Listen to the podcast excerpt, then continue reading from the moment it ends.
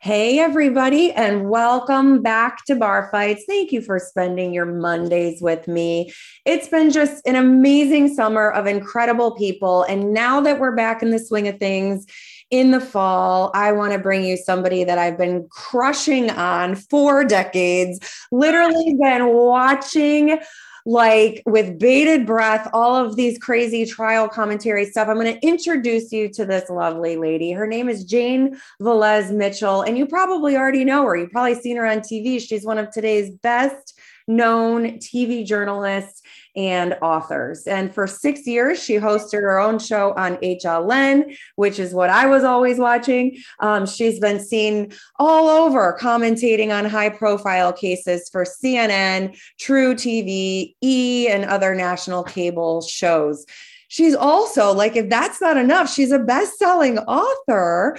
And one of her books that i just adore is is a memoir and it's about addiction recovery which is a topic that comes up so much in the work that i do with survivors of sexual abuse or with survivors of any kind of adversity. And the book is called i want my journey from addiction and overconsumption to a simpler honest life. And and we're going to dive into that today. Um, another one of her books, which is so cool, her fourth book, Exposed The Secret Life of Jodi Arias. It was released in 2013 and debuted number five on the New York Times bestseller list. Jane, welcome to Bar Fights. Hey, and uh, it's so great to be here now just to avoid a bar fight, Sarah, I do want to tell you that what I'm doing today is I run a global streaming network for veganism, animal rights, and climate change mitigation called Unchained TV. It's a streaming network. You can get it at unchainedtv.com and just click watch now, or you can get it by downloading Unchained TV from your app store. It is 100% free. You can also watch it on your television via your Apple TV device, your Amazon Fire Stick, or your Roku device. And it's also available on LG and Samsung smart TVs. So that's really what I'm doing. I'm trying to create and in the process of creating the CNN of veganism. How cool is that? And I love that you're giving a voice to the voiceless, right? And, and, that's something that we talk a lot about on this show in terms of your animal advocacy. Um, it's such amazing stuff. So, walk me through. You're running a network now, you've been all over um, doing all sorts of cool stuff. Your career is awesome. Walk me through kind of how you arrive here here today.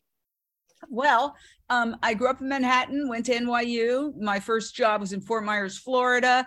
And uh, many years ago, we didn't even have live. I did the first live report for that station of my first job. And then I ended up in Minneapolis. Then I ended up in Philadelphia, where I understand you're at now. And then I ended up going back to my hometown and working at WCBS TV as a reporter and a weekend anchor for eight years. Then I got a job offer in LA to be a weekday anchor, and that was fabulous. I was at the Paramount Studios lot, and it was it was really glory days. It was fun. we had a good time. And uh, then I worked at a syndicated show called Celebrity Justice. Then I covered the Michael Jackson trial. I ended up reporting for Nancy Grace on her then HLN show every night as a reporter for uh, the Michael Jackson trial. Then I got my own show on CNN Headline News leading into Nancy Grace. I had a show for six years, which is a good run. And then at that point, I was exactly 59 and a half. That show ran its course. Now, I had done a, an animal rights segment every Friday on my show for six years. So I decided the time had come for me to do that passion full time. And I founded uh, Jane Unchained, which was sort of a whimsical name we came up with, but now it's Unchained TV. And it started out just shooting with a little GoPro camera. In fact, my first story was uh, uh, covering a protest in nine degree weather outside the Staples Center in Brooklyn, where uh, people were protesting the use of wild animals at Ringling Brothers Barnum and Bailey Circus. And um, then we grew Facebook Live came along, suddenly we had people going live at protests, at veg fests, at vegan restaurants, at all sorts of animal rights events all around the world. We had 17 million views in 2000 in the the couple of years after uh, Facebook Live started. And then as Facebook Live's algorithms changed over the years, and we all know about that, and you know the the issues with uh, uh, people using Facebook for uh, unsavory purposes, and their algorithms changed. So we realized we need to pivot. We need to jump to a new platform. We did do a, a very successful vegan cooking show on Amazon Prime, along with a documentary about how we're really going to have to transition to plant based by uh, the end of the decade, or we're going to go extinct as a human species called Countdown to Year Zero, also on Amazon Prime. And then Amazon Prime changed. They started uh, charging uh, 99 cents per episode for our, for our videos. So we decided, okay, the time has come. Let's start our own vegan streaming network. And that's what I did. Unchained TV, the world's first global, basically CNN for veganism. How cool is that? And you know, I talk a lot about that on this show having a passion for change or a passion for a better future, but actually being able to do something about it. And I get asked in my line of work all the time, what do I do? How do I help? And you've taken that passion and created something um, and created something truly remarkable. What advice do you have for people with a passion um, for a cause? to get involved and, and to be able to really leave an impact as you're doing? Well, every day I wake up and I am just fueled and just pumped to get the word out. And I always say, uh, when you've saved one life, you've saved the world for that life. Unchained TV. Unchained TV. I love it. And it is, I love your analogy to, to, to uh, rescuing a child. It is the voiceless, right? And standing up um, for those uh, you know animals children people humanity that that do not um have have the ability to do it for themselves um, that's amazing. And so your career has taken so many cool twists and turns. You know, you you've done all these crazy. You mentioned the Michael Jackson trial, which which I I do not I want to talk about it, but I can't because my law firm um, has involvement in in those cases. But let's let's talk about some of the coolest, craziest things you've seen um, before before we arrived here at Unchained. TV, different trials, different people. What are some of those things that are going to stand out when you look back on your? Oh career? my gosh, there's so many, and you know, uh, my my memoir talks about my three miracles: getting sober, coming out as gay, and going vegan, and they they happen pretty much sort of in that order. Until I had clarity, you know, as a sober person, I I didn't realize. Well, wait a second my values are not aligning with my actions. I love animals. I consider myself a compassionate person. Why am I subsidizing the torture and killing of all these animals? Hurts the torture for the animals, it hurts the planet, and it's not good for my own health. So I went vegan. And then also, you know, without that glass of wine to d- drown those feelings, um, my uh, sexual orientation rose to the surface pretty quickly. And I uh, decided that I was going to come out. And I was one of the first journalists, uh, you know, on camera journalists to come out. Um, and uh, so I call those my three miracles, you know, because that's about being comfortable in your own skin and being true to your identity, who you really are. Yeah. And uh, so, uh, you know what they say, and I think it's a really good cliche getting sober is getting off the merry-go-round and getting on the roller coaster. Yeah. yeah that's what my life has been. It's been a wild roller coaster ride. And uh, I've covered some of the biggest cases. Yes, Michael Jackson, also the Casey Anthony case. Oh, gosh. In Florida. And uh, the Jodi Arias case, and some others in between, uh, quite a few. And uh, they're each one is cr- crazy in their own way. Uh, I was right there at during the verdict on both of those cases outside the courtroom where all the people were gathered in the giant square, you know? Yeah. The guillotine. Um, and uh, when Casey Anthony was acquitted, oh my gosh. But you know, I remember when the opening statements happened And I'll never forget the, uh, the prosecution's opening statement. Where's Caylee? Yeah. 30 days, right? Yeah. And everybody was like, brilliant, brilliant. And I was like, you know, it really isn't necessarily brilliant uh, because then Jose Baez came along and said, well, little Caylee was dead from day one. She died, she drowned in the swimming pool. Remember? Pull the rug right out from under the prosecution's opening statement because it was all about where's Caylee, right? Yeah. So by answering the question in the first 30 seconds of his opening statement, yeah. it just kind of pulled the rug out from under the prosecution. And they were very focused on her lying. So what was she convicted of ultimately? Lying. Yep. And and so I've had a really interesting opportunity to see some of the very best attorneys at work.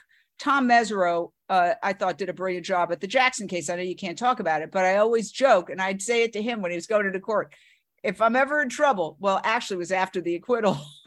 If I'm ever in trouble, I'm calling you, Tom, because I mean, he walked into that. It was an open and shut case, according to the prosecution. Tom Sneddon was basically celebrating before before the trial even started. You know, hey, journalists spend a lot of money here in Santa Maria, and look what somebody who keeps their nose to the ground and just does the work and doesn't do any fanfare and then right so i try to look at what i do um you you ask me a question what advice do the next right thing and stay out of the results that is so cool. That is so cool. But all of that experience you got has built up to what did you say, 59 years old, starting something totally brand new that maybe you never could have dreamed up when you were young and up and coming in this field, right? Well, you know, it's kind of funny because I always wanted to be just a person giving my opinions. And because I was always protesting when I was a teenager, I was an animal activist even in high school and uh, various protests about various things. You know, I grew up in that era of uh, giant, massive anti war protests and all sorts of protests. And um, uh, I just was interviewed a couple of times on television. So when I applied for college, I just checked off broadcast journalism without really thinking about it. But then once I got into it, I always thought, I want to be my own assignment editor. I'm tired of being assigned all these stories. I would always get into it, but I'm not a crime buff, for example. I mean, I want to avoid being a crime victim, but aside from that, I'm not somebody who sits there watching forensic files. I I I feel like that's not something I'm interested in. I'm interested in environmentalism. I'm interested in animal rescue. I'm interested in human health. Uh, so I've always said, I wish I could be my own assignment editor. And now I am. Yeah. That is so cool. So when you f- found yourself in some of the biggest trials our nation's ever known, you were just at work, right? This wasn't like you had some great big passion for, you know, crime or prosecution or whatever. Well, I mean, I wrote a couple of books about it. My first book, you know, people, publishers would call me up. How would you like to write a book? Okay. Okay, because you were there. Yeah, and I said, okay, what's what about? Uh, write it about trials. And this one woman who was a great editor, she literally gave me like four instructions: write a book about trials, talk about some of the trials you've covered, and remember, trials are venues where deep secrets, deep dark secrets, pe- that people don't even tell their therapist or their spouse or their children or their lovers come out for the entire public to see and hear. Click, that was it. So I went to dinner with my friends and I was like, uh, I got to write this book at a very short deadline, very short. Like I had like three months. And basically, what I did is this is back in the day when I actually kept paper files. Yeah. I looked at which are the biggest files that I have. And I literally was like, okay, here are the files. These are the ones I have the most research on. So I don't have to research from the beginning. Okay, 12 chapters blah, blah, blah. I have three months. That means I have to do this each chapter by such and such. Give a couple of days for the rewrites because she was going to. Sometimes they look at, it at the end, but she was going to look at each chapter. So I got to add in. And then, boom, I know exactly how many words I have to write per week, then exactly how many words I have to write per day. And that's how I did it. And then I went to dinner with my friends. I was like, I'm supposed to write this book about murder and secrets. And I thought, oh, secrets can be murder. And that was what we call the book. So, oh. yeah, so that was how I did it. And I do find crime interesting. I'm not a crime buff, but given that I this was some genre that I fell into. um, and and let's face it, local news is largely, unfortunately, about crime. Yeah. And uh, then it just sort of escalated to uh, crime on a larger stage. But uh, it is a very fascinating psychological insight into human dysfunction. And what I've noticed is there's sort of ex- very extreme examples of things that you might notice on a slightly smaller scale in your everyday life, like borderline personality disorder. You know, is there somebody in your life who comes bearing gifts all the time, but all of a sudden it's like, wait, okay, it's four o'clock, you know, yeah. bye. Yeah. Uh, and then they don't leave. And then suddenly you notice that your friends are their friends. And suddenly you notice that your habits are their habits. Okay, you're experiencing borderline. All yeah. right, But that's a mild case an extreme example was the Jodi Arias trial, you know. So and, and the prosecution did diagnose her as having borderline personality disorder, uh, but um, I hadn't really thought about it till I was covering that trial. I was like, oh, so now I know what to watch out for. Yeah, know? right. And so um, it's like that. You can learn from it. Um, and then I've also interviewed so many psychiatrists and psychologists covering these trials, and I've gotten some little pearls of wisdom. And one that somebody said to me really struck me. And uh, she said, Human beings will take the worst, the most traumatic experiences of their childhood and try to repeat them and reenact them, not literally, but metaphorically, as adults, quite often in sexual arenas. And I thought, wow, that is heavy so that was a really interesting insight, right? Um, and so I've gotten so many interesting insights into human nature by covering these terrible crimes, but I don't enjoy, you know, I'm as a vegan, we are against killing. We don't want to see um, anyone suffer. It's an entire philosophy based on compassion and reducing suffering, eliminating suffering where possible. So I don't get off on anybody suffering or yeah. having uh, a horrible, horrible crime committed on them. And um, I wish we didn't have the genre, but as long as we have crime, I guess we will. Yeah. And it's way back. You know, everybody likes to say crime is terrible. You know, Dostoevsky, Crime and Punishment, right? right? Basically a true crime novel in a way. Right. Or um, not a true crime novel, but a crime novel. Crime novel, yeah. In, in in my work in child sex abuse, you know, you learn so much just about life when you're looking at the psychology of, let's say, a pedophile. Um, it, similarly, but in different contexts, I've learned a lot about narcissism, a lot about borderline personality disorder, that kind of stuff. And you can bring that stuff into your work with dealing with anybody. It just helps you understand people better, right? And humanity, and like you said, compassion and empathy um, as well. So, and you know, you know I want to say, I want to jump in. It's like yeah. having covered so many different animal stories over the years, and when kids who are deeply traumatized get to interact with an animal, oh my God, they are healed in in some way because the animal exhibits unconditional love. Yep, and that love just bathes over that child, and there is that kind of relaxation where I'm not dealing with somebody who's going to betray me. I don't have to keep my guard up. This being is just here to be with me and uh, they feel safe. Yeah. And there are therapists who even work with specially trained dogs who come in and sit totally. with kids. Yep. That gives them a sense of security and uh, so, you know, animals are so magical. They're so intelligent, uh, whether it's pigs, whether it's cows.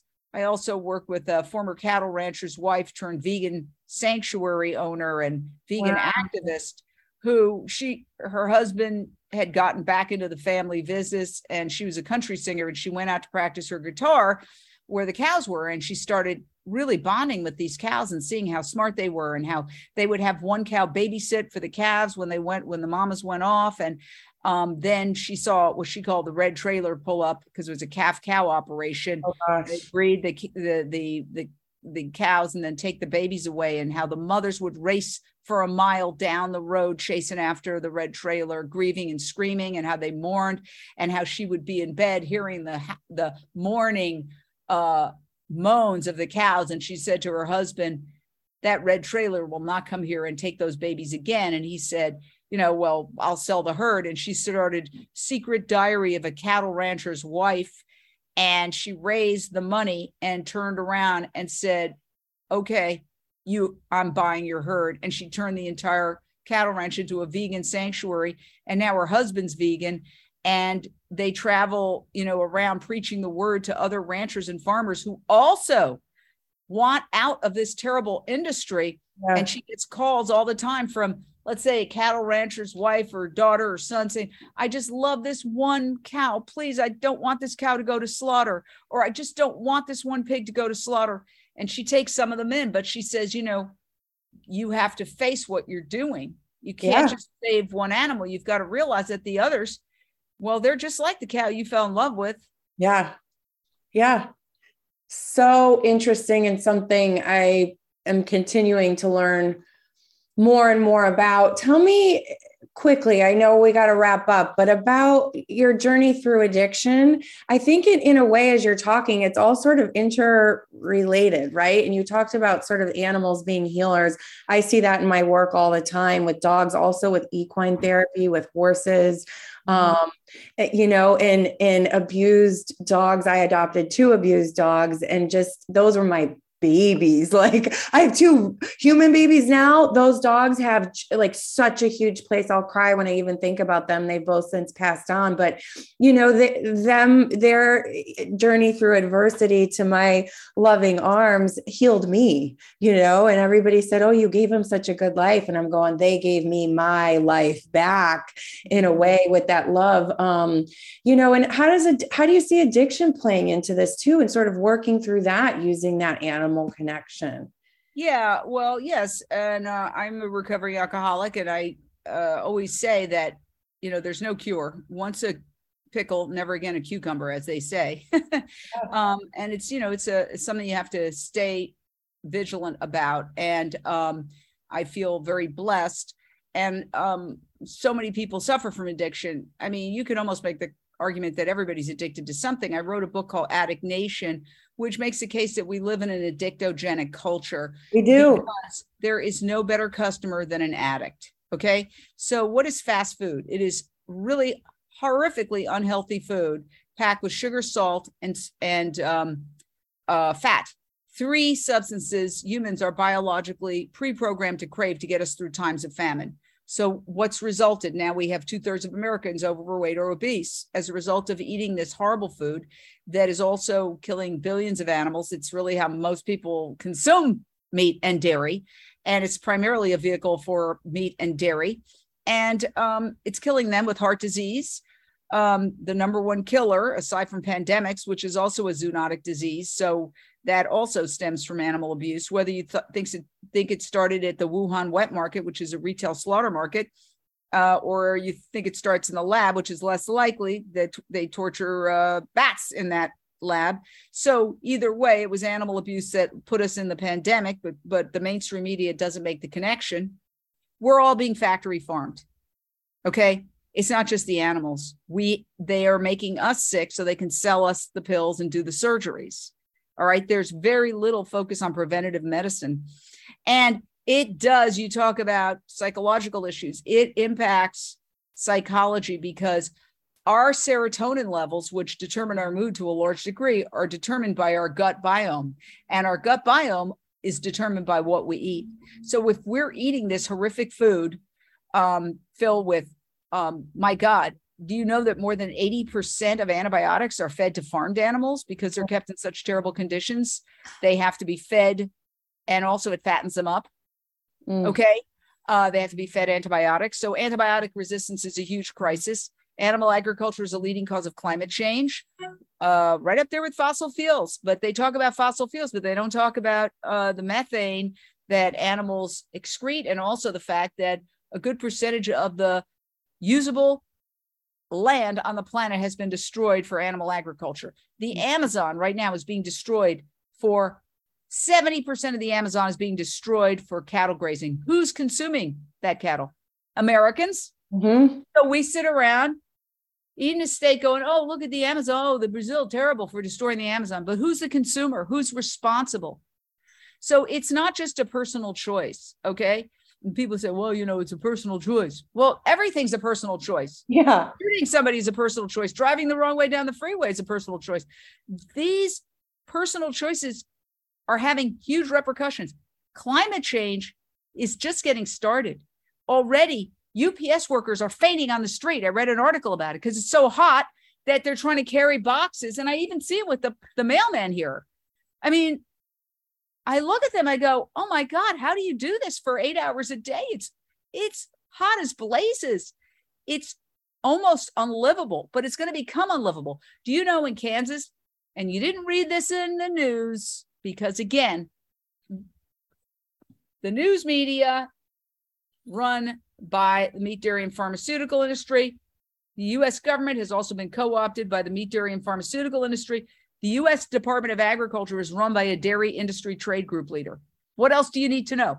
I believe it. And you know what's so funny? I mean, first, I think people are catching on to this. I think it is something in the last few cycles where people are starting to try to say actually what the hell is actually going on um, but it's such a, a, similar situation to the work I do, where you have these the money makers, the U.S. Olympic Committee, USA Gymnastics, whatever, are the ones making the money, covering up every single thing. Right? They're the ones who are making money off the backs of gold medalists, but they're also the ones covering up that that gold medalist is getting abused. It's it's the it's the it's about money.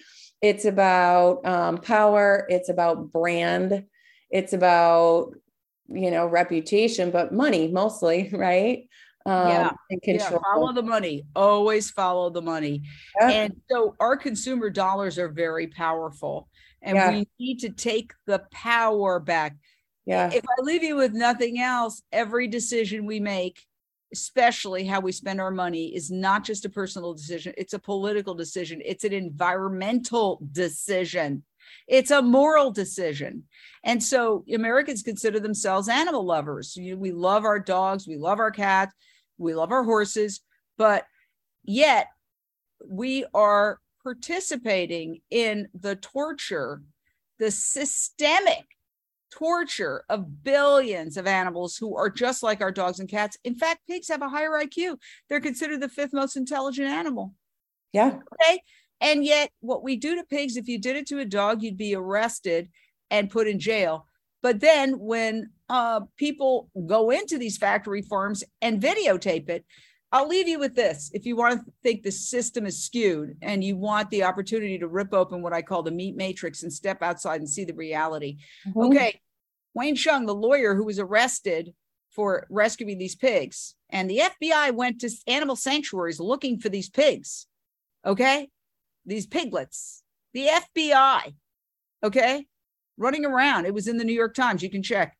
And uh, he videotaped, as I said, the entire the entire alleged crime. Guess what? The judge is not allowing him to play the videotape of the crime. Of Usually, prosecutors are thrilled when they get videotape of the crime. That's gold, right? No, the judge said uh, we won't allow you to show video of the crime because we feel like jurors will become too emotional and make an emotional decision. Mm-hmm. Jesus. Jesus. Well, I've got my whole my own set of issues with the FBI. So uh, I am not attacking the FBI. I'm, I'm well, I am. I'm just saying. I'm just saying that where yeah. are our priorities man you know this, this, is incredible food for thought jane thank you so much for opening our eyes to these issues for your passion um, you guys unchainedtv.com Jane Velez Mitchell, all of my days watching you on TV and loving you, You're everything I thought you'd be and more. Thank you for sharing this time with me, and I hope our paths will cross again. Oh, absolutely. It was a lot of fun. Thanks. Thanks yeah. for having me, Sarah.